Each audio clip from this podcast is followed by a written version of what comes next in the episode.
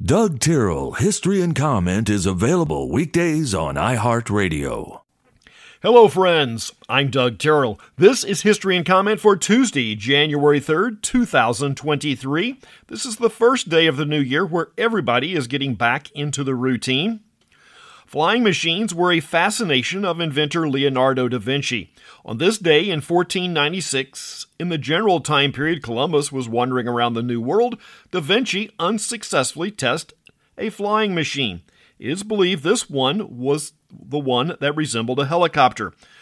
What he did learn was the craft needed a method to hold the body stable while the rotor turned. We can assume that if he learned that, the craft at least provided some lift. Physics do not care whether the rotor is fixed and the body turns or vice versa. In most cases, the rotor or part we want to do the work has more friction and tends to stay fixed. The same principle applies to drill bits. The tail rotor concept will be suggested in nineteen eleven, and it will take Igor Sikorsky until nineteen thirty-nine to make the first working craft. Martin Luther is excommunicated in fifteen twenty-one. Americans score a victory in seventeen seventy-seven when George Washington defeats Lord Cornwallis at the Battle of Princeton, New Jersey. Stephen Austin receives a grant of land on the Texas Gulf Coast in eighteen twenty-three. Austin was born into a lead mining family in southwestern Virginia. When his parents moved to Missouri, the young Austin was sent back east for a formal education and studied law.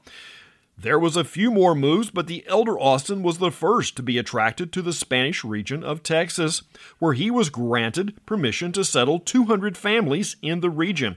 Before that happened, Mexico became independent, and the elder Austin died.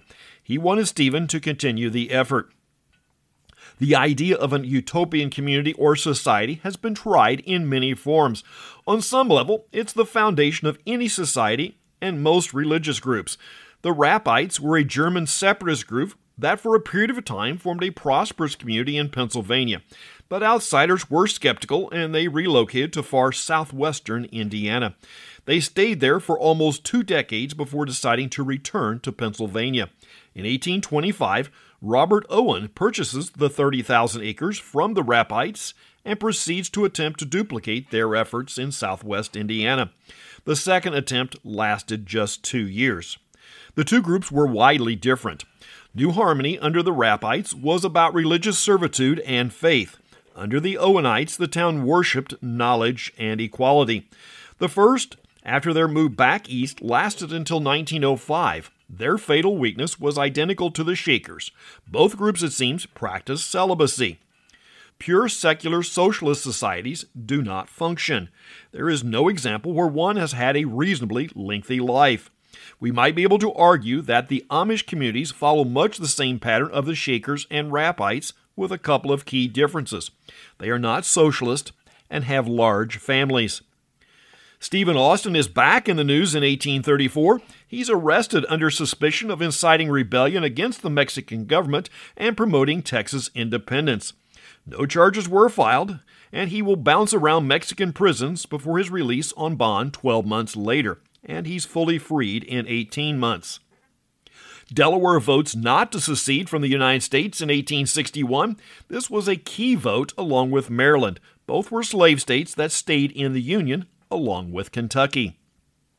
John Ronald Reuel Tolkien is born a British citizen in the Orange Free State in eighteen ninety-two. The Orange Free State is now part of South Africa, but that's another story. Remembered today as the author J R R Tolkien, he was a professor at Oxford for much of his adult life and a student of languages. He was also a close friend of another fantasy writer, C S Lewis. The two fueled each other's creative nature. nineteen thirteen, there was an Atlantic coast storm that sets the lowest confirmed barometric pressure reading for a non-tropical storm. This is be- this is the beginning of a rough year for weather in the eastern United States. The spring of nineteen thirteen was a period of record flooding in the Ohio River Valley. Hockey, of all the team sports, seemed to be the most unique than the others. There are several sets of brothers that have played in the N H L at the same time. At the top of the list is the Bentley brothers, where six played hockey. In the nineteen forty-two forty-three season, three are playing together for the Chicago Blackhawks. On this day in nineteen forty-three, they're on the ice at the same time. Brother Reg gets a goal, assisted by brothers Max and Doug.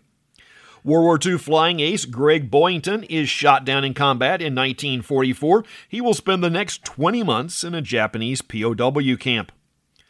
The news this morning is filled with talk and concern for Buffalo Bills player Damar Hamlin. Freak events are rare. If not, we would not call them freaks. The details and final outcome is far from certain at this time. Quick and intense medical treatment certainly had an effect. Jockey George Woolf falls from his horse during a race in nineteen forty-six. Witnesses could not explain why Woolf fell. He suffers a brain injury and dies the next day. Some believe he may have suffered a diabetic incident that caused him to faint. It's hard to say, but medical treatment today may have changed the outcome. There remains a few cases where top-level athletes have suffered cardiac events. Recently, we discussed Crosby, Stills, and Nash at length and the various versions. Today, Stephen Stills' birthday. He is seventy-eight. His most famous song might be For What It's Worth, recorded with Buffalo Springfield.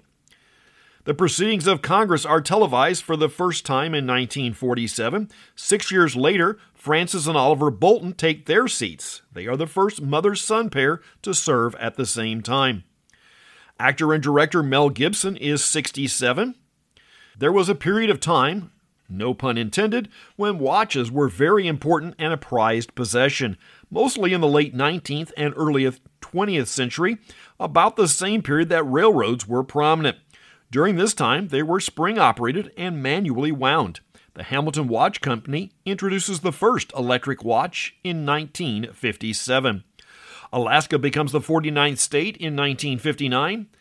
Apple Computer is incorporated in nineteen seventy-seven.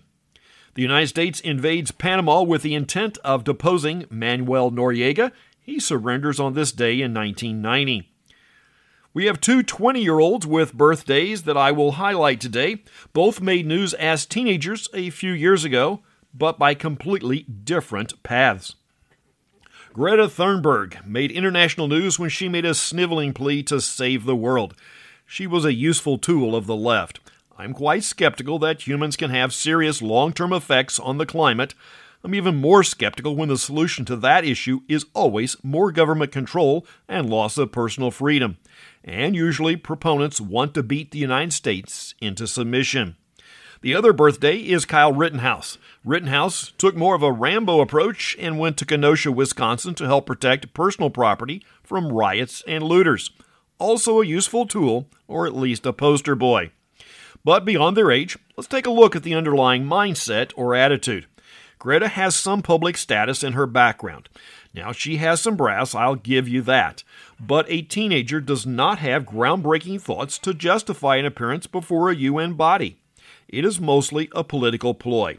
Someone wanted her speaking ability and youth to be the face of a position. There is little she can do but the emotional display she made. I shy away from using the word propaganda, but that is real close. She's also a leftist. Certainly within the limits of government is the answer. She is also from a European country that may have a high standard of living, but they are a small, limited sample. Okay, I'm biased. We could discuss how wise it is to let an eighteen-year-old go into a civil war zone outside of a structured unit, or even at all. We could also discuss vigilantism, which this case was not. If anything, it was stand your ground. Kyle did not go to Kenosha to make national T V or seeking a public stage to voice his thoughts, but to help protect friends and neighbors. Both show the roots of their background. One will have a more productive outcome than the other. One is government dependence, and the other is self-reliant. That's History in Comment for the third day of January. I'm Doug Terrell. Now go do something worth remembering.